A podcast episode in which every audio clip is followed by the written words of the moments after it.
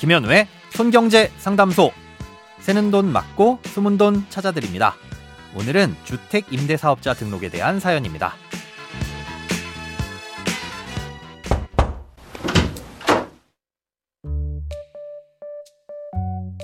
안녕하세요. 너무 초보적인 질문이라 올려도 될까 고민을 하다가 사연 보내봅니다. 저희는 두 명의 취업 준비생 자녀를 둔 4인 가구이고요. 저와 남편 둘 다 근로소득자입니다. 15년 전 취득한 아파트를 제 단독 명의로 보유하고 있는데요. 지난 6월 말에 아파트 한 채를 또 제 단독 명의로 추가 취득했습니다. 이렇게 신규로 취득한 아파트는 지난 8월에 보증금 2억 3천만 원의 전세로 임대해 주었고요. 저처럼 두 채의 주택을 소유하고 한 채를 임대해 주면 주택 임대차 신고와 임대 사업자 등록을 해야 하나요? 그리고 임대 사업자는 전세 보증 보험 가입이 의무라고 하던데 이것도 가입해야 하는지 궁금합니다. 네, 오늘은 청취자 박은혜 님께서 보내주신 사연입니다. 음, 결론부터 말씀드리자면 현 상황에서는 사업자 등록이든 뭐든 아무것도 안 하셔도 됩니다. 먼저 임대사업자 등록의 경우 세무서에 의무적으로 해야 하는 사업자 등록이 있고요. 이 지자체에 선택적으로 하는 사업자 등록이 있습니다. 지자체에 선택적으로 하는 주택임대사업자 등록은 임대료를 5% 이상 올릴 수 없고 전세보증보험을 반드시 가입해야 하는 등의 의무사항이 있는 대신에 어, 임대소득세나 양도세 등을 일부 감면해주는 혜택이 있습니다. 아, 이건 선택사항인데다가 지금은 아파트로는 등록할 수 없기 때문에 사연자님은 해당이 안 되는 내용입니다. 어, 세무서에 신고해야 하는 임대사업자 등록만 신경 쓰시면 되는데요. 2주택 이상인 경우 주택 임대소득이 발생하면 의무적으로 신고를 하는 게 원칙입니다. 단 몇 가지 기준들이 있는데요.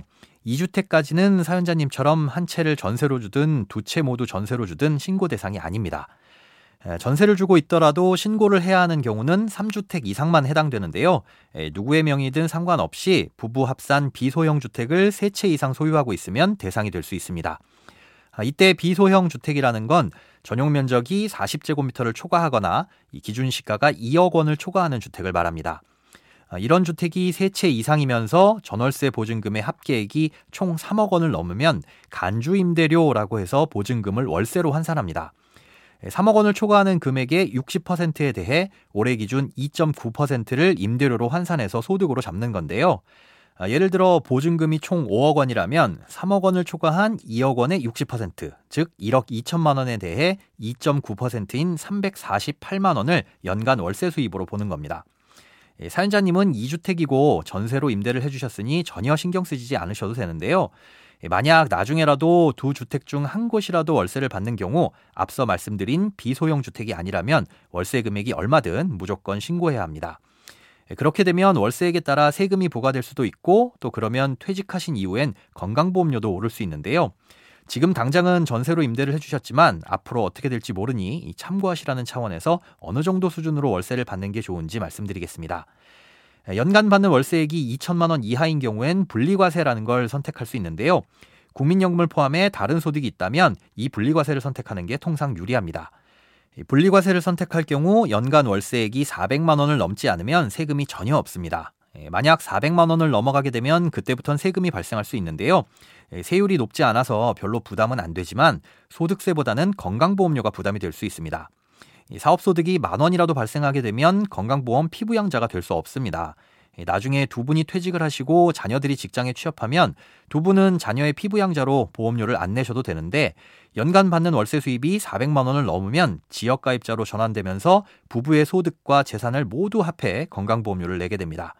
예, 좀 복잡하지만 나중에 퇴직을 하신 후 월세를 받는다면 연간 400만 원을 넘기면 건강보험이 크게 부담될 수 있다. 이 정도로 기억해 두시면 되겠습니다. 돈에 관련된 어떤 고민이든 상관없습니다. imbc.com 손에 잡히는 경제 홈페이지로 들어오셔서 고민 상담 게시판에 사연 남겨주세요.